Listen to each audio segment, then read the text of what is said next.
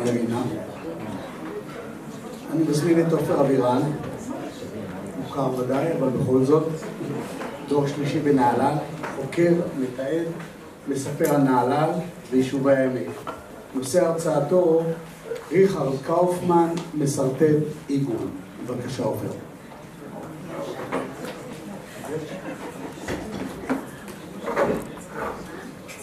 טוב, לפני שאני מתחיל את הסיפור שאני הולך לספר, אני, עופר אמר, דור שלישי בנהלל, אני לא יכול להתאפק, אני חייב, אה, אה, יש לי הערה אחת, אה, בייחוד לעמית, שים לב. תנועת המושבים קמה בעקבות יוזמה של אנשי נהלל, מייסדי נהלל, יעקב אורי וצבי יהודה, ותנועת המושבים קמה כוועד המושבים ב-1925, עוד ארבע שנים, גם אתה תחוג מאה שנה לתנועת המושבים. הרי לא, לא משער בדעתך שאני לא מכיר את ה... לא, אני צוחק, אני רק אומר לתשומת לבך לא, כמזכיר. לא, אני מכיר את לתשומת לב את כולם. טוב, אבל אה, אה, הרבה דיברו כאן, שני המלומדיי לפניי, דיברו על, אה, באמת על האבולוציה ואיך נהלל קמה. שם אחד, אה, שם אחד לא הזכיר, וזהו ריכרד אה, יצחק קאופמן. ועליו אני רוצה לדבר.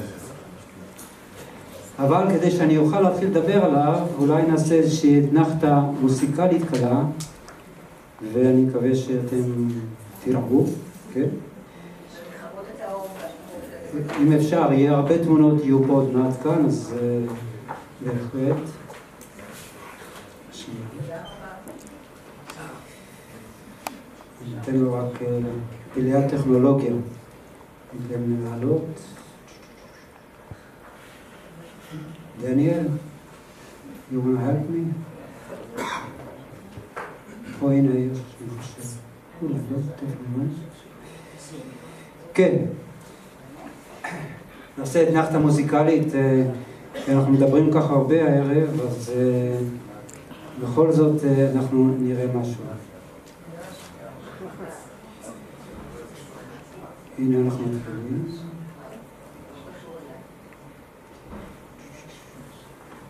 כן, שנסון צרפתי דווקא, אקורדיון, מקווה שהמוזיקה תשמע. שומעת אותנו? לא שומעת? לא כל כך. טוב. לא שומע. כן, אפשר לשיר, זה כן. טוב, מה שאתם רואים כאן, ועל זה אני רוצה לדבר בעצם, אתם רואים כאן רחפן שמרחף מעל נהלל, והעיגול מצד ימין, אני מדבר על העיגול מצד ימין אה, של נהלל, אני עם הסמן אולי יותר פשוט. ואני צועד כל, אה, לפנות ערב ככה, אני צועד בעיגול של נהלל. ואני צועד בעיגול של נהלל הזה, בדיוק הפנימי, וכל יום, והמשקים ש... שזורים יחדיו מסביב לעיגול שאתם רואים כאן, בעיניי הם כמחרוזת פנינים, ממש כך. צמודים אחד לשני, אל מול אה, מה שאני קורא מדורת שבט נהלל, מול משפחת נהלל, עזוב עליי, את מפריעה לי. אה, משפחת נהלל. והאמת שזה באמת סיפור של אמת שהפך אגדה, זה חלום שהפך מציאות. המשפט הזה, אה, לא אני, אה, לא אני כתבתי, זה שיר שכתבה עדנה שביט לפני 60 שנה. ליום הולדת 40 שנה עלה, לא יאומן, כבר 60 שנה עברו. ואני אז הייתי ילד בן 13, אבל לא רק אני. יושבים פה עוד בני נהלל שזוכרים את השיר הזה 60 שנה, הוא לא עבד לחור. כי באמת זה סיפור של אמת שהפך אגדה, וזהו חלום שהפך למציאות. אז מי הפך את החלום הזה למציאות יפה כל כך? מי שרטט את העיגול שלנו, המיוחד, האחד והיחיד? ובכן, זה האיש הזה. ריכרד יצחק קאופמן, שנולד ב-20 ליוני 1887 בגרמניה, בפרנקפורט, על הנהר המיין. הוא למד ציור ואדריכלות בברלין ובמינכן, וב-1919-1920 הוא עבד בנורבגיה במשרד אדריכלים באוסלו, ומשם באמת בגיל 33, התמונה משמאל, אתם יכולים לראות אותו אז בצעירותו, באמת אדריכל צעיר. ובכן, ארתור רובין, שהזכירו אותו, מנהל המשרד הארץ ישראלי, פונה ב-1920, פונה אליו ומזמין את קאופמן לבוא לארץ ולהיות אדריכל של ההתיישבות החקלאית המתחדשת אה, כאן בארץ ישראל בחברת הכשרת היישוב. ארתור רופין עושה יותר מכך, הוא פונה למייסדי נהלל וממליץ בפניהם שריכרד קאופמן, הם ייתנו בידיו את תכנון המושב הראשון, את נהלל. ובאמת הוא uh, מגיע, והם, uh, כשהם עולים כאן על מה שאנחנו קוראים גבעת הכיבוש, רינה קצת טעתה, זה לא גבעת שמרון, אנחנו קוראים לזה גבעת הכיבוש, אתם רואים מצד uh, ימין בצד את הכפר מעלול, ובכן על הרכס הזה, קצת ממש מול כפר מעלול, מתיישבים מייסדי נהלל בחטא אלול, תרפ"א, ב-11 לספטמבר 1921, והם שם, הם, הייתי אומר, הם מחליטים החלטות הקשורות לאורח החיים שיהיה בנהלל. והם מחליטים החלטות אה, מאוד אה, דרמטיות. הם מחליטים על אורח החיים בנהלל, דבר שכבר בעין גנים הזכירו קודם, הם החליטו כמה דברים, שם בגבעת הכיבוש הם מדגישים שוב. ומי שהיה נוכח באספה ההיא המייסדת הזו, שאנחנו קוראים לה אספה המייסדת בגבעת הכיבוש, במקום הזה, היה בחור בשם אדי גורדון, אהרון דוד גורדון. והוא היה נלהב ומעריץ גדול של תנועת המושבים. לא כמו אחרים, דרך אגב, כן? בן גוריון מאוד לא אהב את הרעיון הזה למשל, וגם אחרים לא התלהבו, אבל אדי גורדון, הוא בא ואמר להם, אתם תחיו במושב, איך הוא אמר, החיים במושב יהיו חיים מעשירים של משפחה, כך הוא אמר. כל אחד במשפחתו, ואתם כקהילה, כמשפחה תחיו. כך הוא אמר. ואנשים התייחסו ברצינות למה שהוא אומר, והם אה, שם, במקום הזה, הם אה, מחליטים אה, שם על דברים שונים, בעניין אחד הם לא עוסקים, וזה די מפליא. הם לא, הם עסקו למשל, הזכירו קודם, רינה הזכירה, שהציעו להם להקים את המושב ליד יג'ור, ג'ליל, והם באמת מהסיבה שהזכרת, הם דחו את ההצעה, כי באמת התרבות של חיפה עם בתי הקפה, ממש לא רוצים שישפיעו על הנוער הלהל"ני, ודחו את ההצעה, אבל אה, דבר אחד הם לא עסקו בו, וזה תכנון המושב. הולכים לעלות על הקרקע ואין תכנון, לא יודעים איך הולכים לחיות בכלל, שם במושב הזה. ואז אה, מי שבעצם אה, הוביל אותם, את הארגון הזה, להקים את נהלל היה האדם הזה שהזכיר אותו כאן לפניי, אה, אליעזר יופי. אליעזר יופי היה אדם אה, לבד מהתכונות האישיות שלו, ובכן אה, אליעזר יופי הוביל את הקבוצה הזו שהולכת להקים את מושב העובדים הראשון, והוא בעצם כתב מספר מאמרים בחוברות הפועל הצעיר וגיבש את המאמרים האלה הוא גיבש בסופו של דבר בתרע"ט ב-1919, לפני 101, 102 אה, שנה כבר, נכון? ובכן, הוא גיבש את המאמרים האלה בספרון הזה, שנקרא ייסוד מושבי עובדים. זה הספרון המקורי שיצא לאור, באמת ב-1919. אני, כשאני מחזיק אותו בידי, אני בדרך כלל נוהג גם להריח אותו. ואני מת על הריח הזה. כן? כאן בספרון הקטן הזה, שהפך לתנ"ך של מייסדי נהלל וגם אחרים שהקימו מושבים לאחרים. אליעזר פורס את משנתו אה, לעקרונות שהולכים להדריך את מייסדי נהלל. ויותר מכך, לא רק על עקרונות הוא מדבר, הוא גם כאן בפירוש, הוא ובכן מסרטט תוכנית להקים את מושב העובדים הראשון, את נהלל. זו התוכנית של עזר יופי כאן בספרון הקטן הזה בספר, כשהתוכנית היא תוכנית של אה, יישוב כפרי שהוא די בנאלי, בצורה של האות H, אתם רואים את האות H, והיו אה, יישובים כפריים כאלה באירופה. אנשים הכירו את צורת ההתנחלות הזאת, והוא מציע את זה באמת אה, לאנשי נהלל. עכשיו, מה? מישהו רוצה להעיר לי בטח משהו. לא? אוקיי.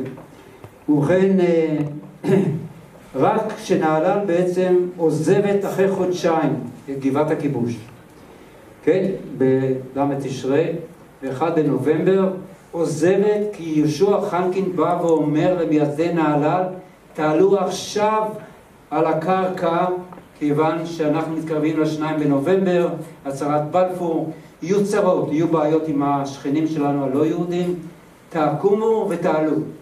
ואז הם עולים, באמת הם עולים אה, בראשון לנובמבר, הם מגיעים הנה. ואתם רואים את התמונה הזו, זו תמונה שנהלל ממש בראשיתה, בשנה הראשונה, גרים אה, באוהלים אה, פה על הרמה, על הגבעה הזו שאנחנו יושבים בשוליה, והם מתבססים כאן בצריפים, מספר הצריפים, ורק אחרי שמגיעים הנה, ובכן אליעזר יופה וחברו אליעזר שוחט, שיש לו הרבה זכויות, לבד מזה שהוא היה נשוי לחנה מייזל, יש לו הרבה זכויות בתנועה הציונית, לא הרבה מזכירים אותו, אבל זה האידיאולוג של התנועה הציונית, אה, כן, בעיקר של הפועל הצעיר, אליעזר שוחט. בכל אופן, הם נוסעים לירושלים כעצתו של רופין בזמנו. להיפגש עם ריכרד קאופמן בירושלים ולקבל ממנו תוכנית, אה, תוכנית אה, למושב עובדים.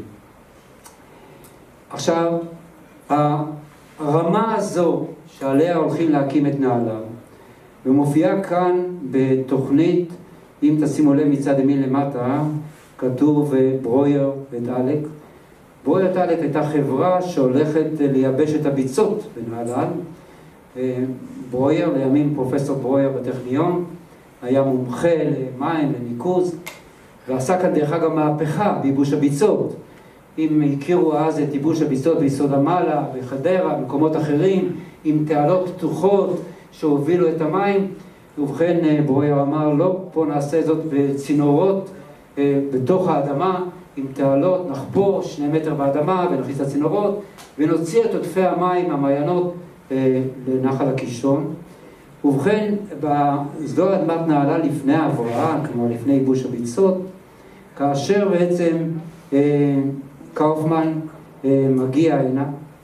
הוא מגיע הנה בכ"ד טבת תרפ"ב, אולי לשם אלוכיות, ב-24 לפברואר 1922. משהו סמלי, אולי אני גם אזכיר את זה בהקשר אחר, יומיים אחרי שאדי גורדון נפטר. אדי גורדון נפטר בתאריך מאוד מיוחד, ב-22 לשני 22. ויומיים אחרי מגיע קאופמן לנהלל, ביום גשום, אה, טבת, אנחנו יודעים שזה יום גשום, מעונן, גשום. הוא בא יחד עם מודדים, הם מודדים להכיר את הטופוגרפיה, והוא בודק את המרחק מכביש אה, חיפה נצרת, אתם רואים פה למעלה, זה הכביש. למרכז הרמה, למרכז הרמה. הוא בודק את המרחק, הוא רוצה לברר בדיוק את החיבור למרכז הרמה. הוא uh, בודק את מקורות המים, הזכירו קודם את עין שכה, שנמצאת כאן בתחתית, ה, uh, כאן בוואדי, וגם את עין בדה, וגם את עין, דאורה, וגם את עין שמעון. אלה ארבע מעיינות שסיפקו את המים לנהלל, ועדיין דרך אגב, חוץ מעין דאורה, מספקים מים לנהלל. עד היום. ובכן, הוא שומע פרטים אה, אה, שונים ויושב לאחר מכן קאופמן עם חברי הוועד של נהלל, מכיוון שהוא לא רק בא להגיש תוכנית סתם ככה. הוא רוצה להבין בדיוק מה הקונספט, מה הרעיון הזה שמדברים על מושב אה, עובדים. ולבד מהפירוט ששמענו קודם של אה, פרופסור בן ארצי וגם רינה, ובכן, הם מסבירים לו את העניין לפרטי פרטים. והוא שומע מהם פרטים על הרעיון, כמה משפחות הולכים אה, להיות כאן, אה, להתיישב בבת אחת, מה גודל המגרש שמתכננים, כמה בעלי מקצוע יהיו פה ובעלי מלאכה, שצריך גם לתת את הדעת גם להם, ואיזה מוסדות ציבוריים צריך להקים, כמו אה, מחלבה וכמו בתי ספר, בית ספר וגן ילדים וכן, מרפאה וגם בית העם, שבסופו של דבר נראה מה יהיה איתו. בכל אופן, את הכל הוא שאל והתעניין, ובתום היום הזה הוא חוזר לירושלים למשרדו. עכשיו, שם במשרד, קאופמן לוקח באמת עיפרון, סליחה, ומשרטט עיגול. מה שאתם רואים לפניכם כאן, אני אראה לכם את זה בממש אמיתי. מה שאתם רואים בתמונה זה מה שאתם רואים כאן, עד כמה שאפשר לראות, כן? אבל אלה העפרונות של ריכרד קאופמן, ממש. ויש לי כאן בתוך הקופסה כאן, אני לא אלאה אתכם יותר מדי, אבל יש פה בקופסאות האלה גם את העט שהיה חותם על התוכניות. אני, אני מאוד צנוע, אני רק רוצה לומר שכל העזבון הפרטי של קאופמן נמצא בידי. אז בכל אופן, הוא משרטט קאופמן במשרדו את התוכנית הראשונה, של אה, מושב העובדים של נעל"ה. כשמישהו עשה עליה הגעה יותר מאוחר וכתב בכתב יד יפה גם מסביב, בדיוק. והתוכנית הזו, בעצם כשהוא משרטט אותה, ובכן צריך לדעת, הוא לוקח את התכנון המיוחד הזה מאיזשהו מקום, הרי זה לא נפל לו מהשמיים פתאום רעיון של מין אליפסה כזו יפהפייה במרכז הנוהר כאן בעמק יזרעאל. הוא לקח את הרעיון הזה מאיזשהו מקום. ומאיפה הוא לקח את הרעיון?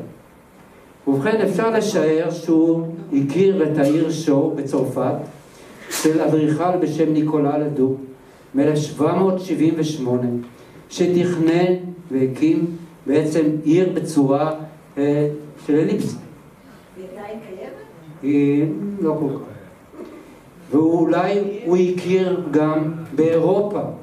היו כפרים עגולים, למשל כאן ברומניה. שרלוטנבורג זה כפר ברומניה, שהוא אה, נבנה בצורה עגולה.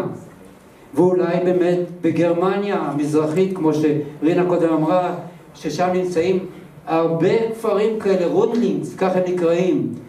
אבל מה, צריך לדעת, הכפרים האלה הוקמו הם התפתחו מאות שנים, הם התפתחו בצורה עגולה, אבל לא בתכנון מקדים. הם התפתחו סביב כנסייה, סביב איזושהי אחוזה של המיליונר, האדם העשיר ש, שישב שם והיה צריך את הפועלים שלו סביבו, סביב איזה, אה, כן, מזה, אפילו מנזר שהקימו.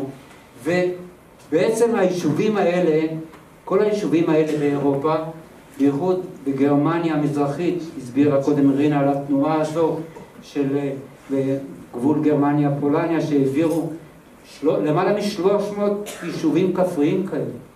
הקימו אז במה שנקרא הרפורמה האגררית בגרמניה. ובעצם היישובים האלה הם באמת היו אה, עגולים, אבל לא היה פה תכנון אה, מוקדם. אז בכל אופן, הוא, שהוא הכיר את כל העניין הזה, הוא אה, לקח לתשומת ליבו את היישובים. אני אראה לכם אולי עוד כמה דוגמאות. אלה יישובים יותר מוקדמים, למשל מ-1554, כן?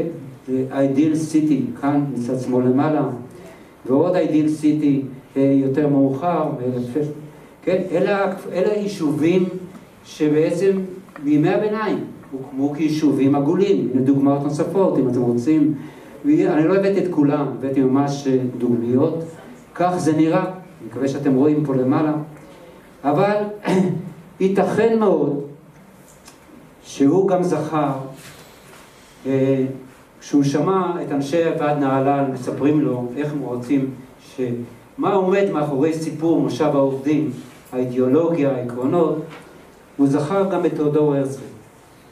תיאודור הרצל כבר באלטנוילנד, בספר שלו מ-1902, הוא מדבר בעצם אחר כך מדינת היהודים, הוא מדבר על יישובים חקלאיים שיש בהם עקרונות של התיישבות קואופרטיבית, עבודה עצמית ובעלות לאומית על הקרקע. וכשהוא רואה את כל המכלול הזה, גם העיצובי, הארכיטקטוני, אבל גם מה שעומד מאחורי זה, כי אנשים צריכים לחיות גם יחד, ובכן אה, הוא אה, בהחלט לוקח לתשומת ליבו אה, בתכנון הזה. מישהו שהקדים אותו קצת, אני חייב לומר, זה אדם, שוב פעם, שלא כך שמים לב אליו, ובכן זה הגבר הזה, הזכירו אותו קודם, עקיבא אטינגר, כן, שהיה באמת מנהל המחלקה החקלאית בהסתדרות הציונית. עקיבא אטינגר טוען למשל שהוא ואליעזר יופה בסיור מוקדם שעשו כאן בעמק הם אלה שקבעו את מקום נהלל פה על הרמה הזו, כך הוא טוען, אולי. בכל אופן, עקיבא אטינגר כבר ב-1916 חושב על יישוב מעגלי, וזו הדיאגרמה של היישוב המעגלי של אטינגר ב-1916. זה חמש שנים לפני שהקימו את נהלל. אבל אולי מי שנתן לקאופמן את ההשראה באמת להקים יישוב מעגלי, ליפטי, אה, כאן בנהלל, זו הדיאגרמה הזו של אה, האוורד אבן עזר באנגליה, שמתכנן, זו רק דיאגרמה כי היישוב לא קם, מתכנן אה, עיר גנים, גרדן סיטי, ב-1897-8, והוא יוצר איזושהי דיאגרמה עם פארקים במרכז והבתים מסביב, ומין דבר יפהפה שכזה, ויותר מזה הוא גם יוצא מגדרו ומתכנן גם איזשהו עיר גנים שהיא גם קומפלקס של כמה ערים אה, ל-250 אלף איש, זה לא יאומן, וגם זה. בסופו של דבר קמו שתי ערים כאלה, אה, לצ'ווד אה, וווללוון, וזהו הרדי בן עזר שנתן לקאופמן את ההשראה לתכנון המיוחד שהוא הולך להקים את נהלל. אבל אולי לא רק הוא, אולי לא רק הוא, כי גם באנגליה החליטו להקים מושבת גנים ופירות, כן, לפרוט מרקט גרדן, לקולוניה, בעצם קולוניה לחיילים משוחררים שם באנגליה, גם זאת תוכנית שלא עלתה כל כך, ויכול להיות שב-1917 הוא ראה את המזכר של האגודה הזו בוורשה, של יהודים מוורשה, שקנו פה אדמות בארץ והחליטו להקים פה גם כן יישוב מעגלי משלהם, קולוניה. כן, זו הדיאגרמה שלהם, שהם רצו להקים יישוב מעגלי. כלומר, הרעיון המעגלי של קאופמן, שאנחנו רואים בו יצירת מופת, אני חייב לומר, כי באמת בנהלל זו יצירת מופת, שלא בדומה אולי לקולוניות האלה ולמעגלים האלה, ובכן, אה, הרעיון הזה, קאופמן לוקח איתו לפני שהוא אה, אה, מתכנן ממש את נהלל. אבל צריך לומר ולהוסיף, הטופוגרפיה, הרמה האליפטית המתונה הזו שאנחנו יושבים עליה, עוזרת לו בתכנון האליפסה הזו היפה הזו שנעלה, לא עיגול אה, כזה כפי שהיישובים העגולים, אלא אליפטית, משהו אליפטי. דבר נוסף, הזכרתי את המעיינות, מקורות המים של היישוב. הלוא יישוב לא, הוא חייב לקבל את מקורות המים, המעיינות, ולא להוביל אותם בצינורות קילומטרים רבים. ובנהלל זה מה שיש. שניים בדרום, עין שכה ועין בדה, ואחד במזרח ואחד בצפון. הם מקורות המים שלנו, מרחק של קילומטר, קילומטר וחצי ממרכז היישוב. את הגישה לכביש הראשי, לחיפה נצרת. שהרי צריך להוביל את התוצרת לחיפה, לשוק באיזושהי צורה. ובכן, גם זה הוא לוקח בחשבון. אבל היו לו כמה אתגרים גם בתכנון עצמו.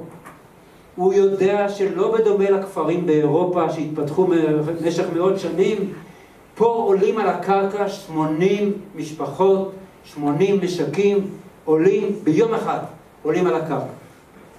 ולזה צריך למצוא פתרון. ולכן הוא לוקח בחשבון את העניין הזה. יותר מזה, הוא יודע שגם באים הנה עשרים בעלי מקצוע, שגם להם צריך למצוא פתרון, שיעבדו מי שעובד אה, הרופא והאחות ומי שעובד במחלבה, כן, צריך למצוא להם פתרון של יישובם בתוך העיגול, בתוך המושב הזה. ואולי דבר נוסף, לפני האחרון, זה חלוקה שווה של המגרשים לחקלאים.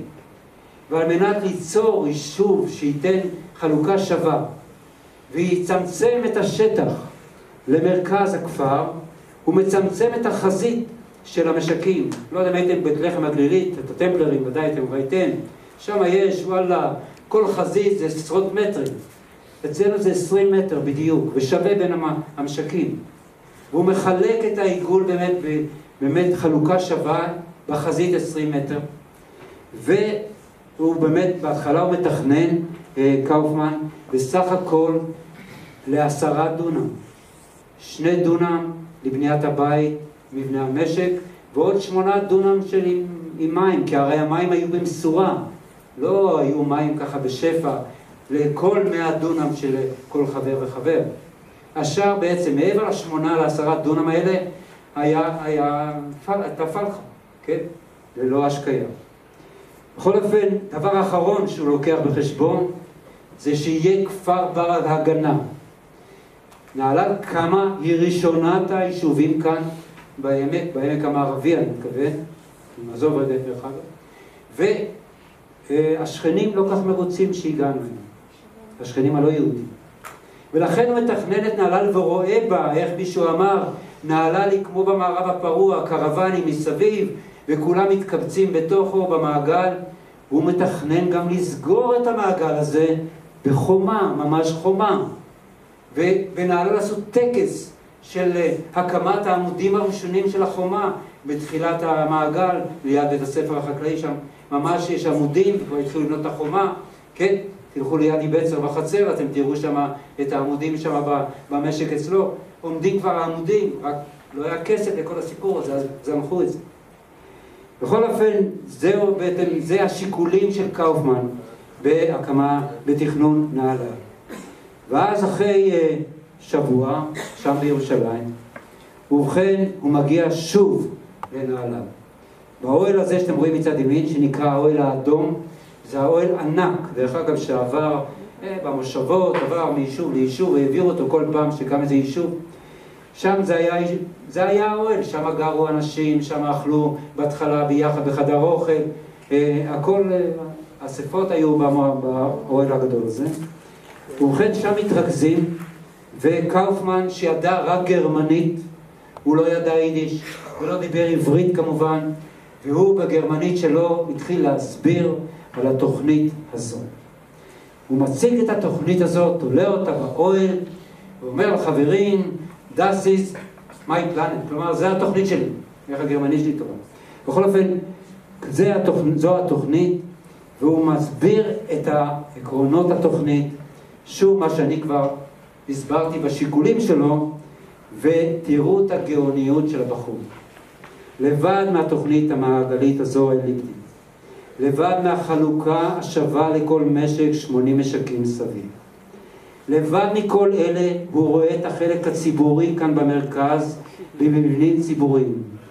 השטח הירוק הוא רואה כאן שינטעו כאן עצים.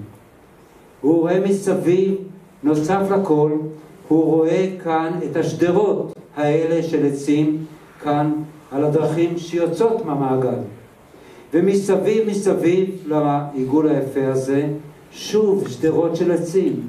איך הוא אמר? עם ספסלים, שהחקלאים יוכלו לנוח קצת ולשבת שם, כן? מי שיש זמן. והתוכנית הזו, השרטוט הזה, של התוכנית הזו, ובכן, הייתה שלושה ימים תלויה שם באוהל האדום, ובאספה שהייתה בעקבות הצגת התוכנית, שהסתיימה אחרי חצות. ובכן, מקבלים פה אחד, אנשי נהלל מקבלים את התוכנית הזאת.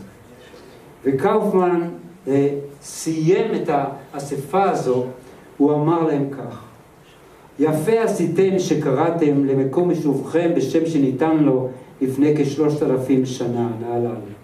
שאיפתנו שתוכניתנו גם היא תשמש מהיום לאלפי שנים ותהיה משובצת יפה בנופו של עמק יזרעאל, בין הרי זבולון והר הכרמל. עלינו לראות את הארץ כחטיבה אחת על כל גווניה, ועלינו לתאם את תוכניותינו לאופיו המיוחד של מקום, של כל מקום ומקום. אבל קאופמן, כמה כתוב שם? אה? חמש, שבע. ובכן, קאופמן שמע את החברים שהשאלה המרכזית ששאלו אותו זו תוכנית כל כך יפה, אבל איך מרחיבים את העיגול הזה? מה עושים איתו? שבנינו ירצו להתרחב ולהתיישב במקום. והוא אמר להם, הוא אמר להם, תראו, בנים ממשיכים, כל אחד במשק של ההורים יגור. הבנים האחרים יקימו יישובים, מושבים חדשים. ואכן ב-1935 בני נהלל ניסו להקים מושב עובדים כאן לא רחוק ליד תל שמרון, כאן למעלה בתל שמרון, ניסו להקים ובסופו של דבר הם עבדו יחד כקומונה, אז הם השתכנעו שקיבוץ יותר טוב ואז הלכו ב-38 והקימו את קיבוץ חניתה. אבל אנשינו, אנשי נהלל, בני הדור השני וגם השלישי הלכו והצטרפו למושבים חדשים מהרמה בגמלה ורמות ועד הבקעה בפצאל ואחרים ועד הערבה בעין יהב, חצבה ופארן ובכן מי שבאמת רצה להמשיך את המסורת הזו של מושב העובדים מצא את מקומו במושבים החדשים שקמו בהמשך השנים. אבל אה, קאופמן האזין יפה מאוד למה ששאלו אותו לגבי הרחבה והוא בשנה הזו, 21, 22, ובעצם זו דרך אגב עוד תוכנית אה, של מגוף הציפור, אני לא ארחיב עליה, אה, רק אה, זאת נהלל בשנות ה-30, עדיין אין כביש אפילו, כביש עיגול, אני מדלג על זה מפאת קוצר הזמן, ובכן הוא מתכנן את גבעת יחזקאל, גבעת יחזקאל יזרעאלה. כפר יחזקאל. טוב, אחר כך באמת נקרא כפר יחזקאל. בכל אופן הוא מתכנן, הוא קרא לזה גבעת יחזקאל. כן? עכשיו, לא משנה. בכל אופן, כפר יחזקאל נבנתה לא עיגול יפה וכמו נהלל, אבל בצורה סגורה, אבל כאן הוא כבר, שימו לב, הוא פורץ את היישוב עם בתים, עם משקים חדשים שאפשר להוסיף. באותה עת, יותר מאוחר, הוא מתכנן כמה שנים לאחר מכן את כפר יהושע. ובכפר יהושע הוא ממש פרץ את העיגול המפורסם שלו בנהלל, כאשר הוא באמת בכניסה, הוא כבר נותן מקום מאוד, מאוד משקים, מה שיש היום דרך אגב, וגם בצד השני, מה שהם עשו את ההרחבה, אה, כפר יהושע. ובכן, בכל אופן, אה, אני קצת אדלג, בכל אופן, אה, אנחנו אבל היום, אה, אנחנו אחרי מאה שנה מצאנו לכך פתרון, כבר הזכירו אותו. אה, אנחנו נאבקנו, סלחו לי אנשי מינהל מקרקעי ישראל, ידי יתקן אותי, 12 שנה זה מספר מדויק. 15 שנה שנאבקנו במינהל, כי אנחנו כל השנים שילמנו דמי חכירה למינהל על שתי נחלות. מימשנו רק אחת. כשבאנו למינהל ואמרנו, אחרי קרוב למאה שנה, אנחנו רוצים לממש גם את הנחלה השנייה, אז הם אמרו, אין בעיה, רק תשלמו לנו כמה מיליונים, אז אנחנו נסדר את העניין. ואמרנו, עם כל הכבוד, ויש לנו כבוד כלפי המנהל, אנחנו לא מוכנים לעניין, והיה מעבר. בסופו של דבר, אנחנו אחרי, באמת, אה, הגענו לפשרה שם בבית משפט עליון, אצל השופטת חיות, ותראו מה זה נהלל, שהיא באמת היפה מכולם. זו יצירה תכנונית אמנם, אבל יש בה הרבה מהאומנות. יחידה בעולם, אני חייב לומר, יחידה בעולם, באמת היפה מכל התוכניות. ובנהלל שמור זיכרון קאופמן, האדריכל ששרטט עיגול, שהוא יישמר כמו השם עוד אלפי שנים. מיד אני מסיים בדיוק שתי דקות.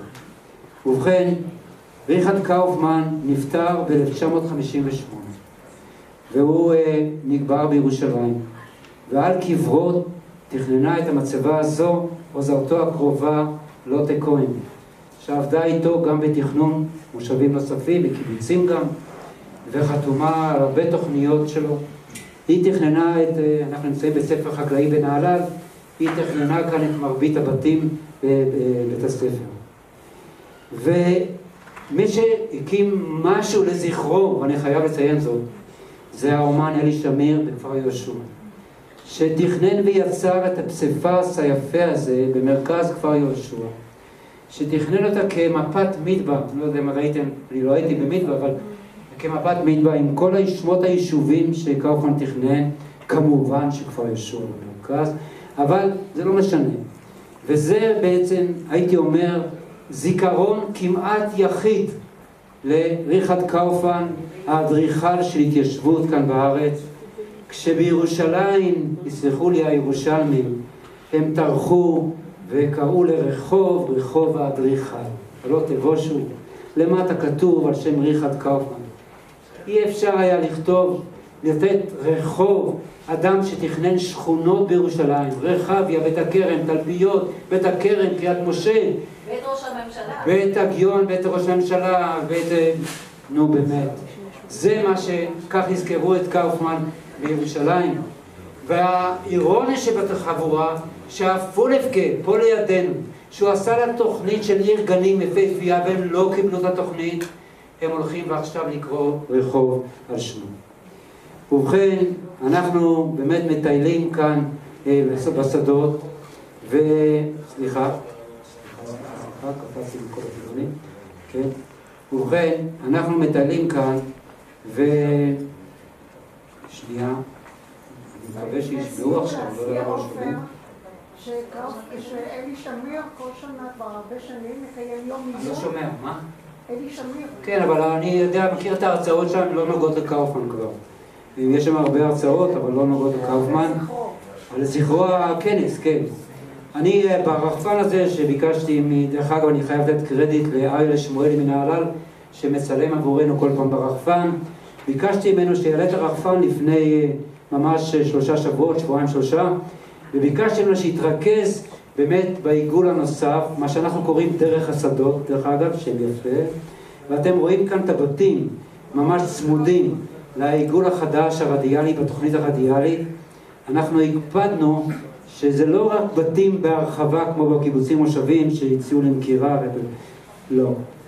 אלה בתים של בני ובנות נהלל, בני הדור הרביעי, שבאים וחוזרים לנהלל ומקימים את בתיהם כאן, לא רק בתים, אלא אנחנו נותנים להם נחלה, ממש נחלה, מאחורי כל בית הזה יש נחלה של 45 דונם, 40-45 דונם, וכבר מתוך למעלה מ-65 65 נחלות חדשות כאלה, היום כבר יש למעלה מ-50, תקנו אותי אנשי הוועד, אנשי העבודה, בסדר גודל של 50 שהם בתהליכי תכנון ובנייה, ונהלל מתרחבת ותישאר יפה.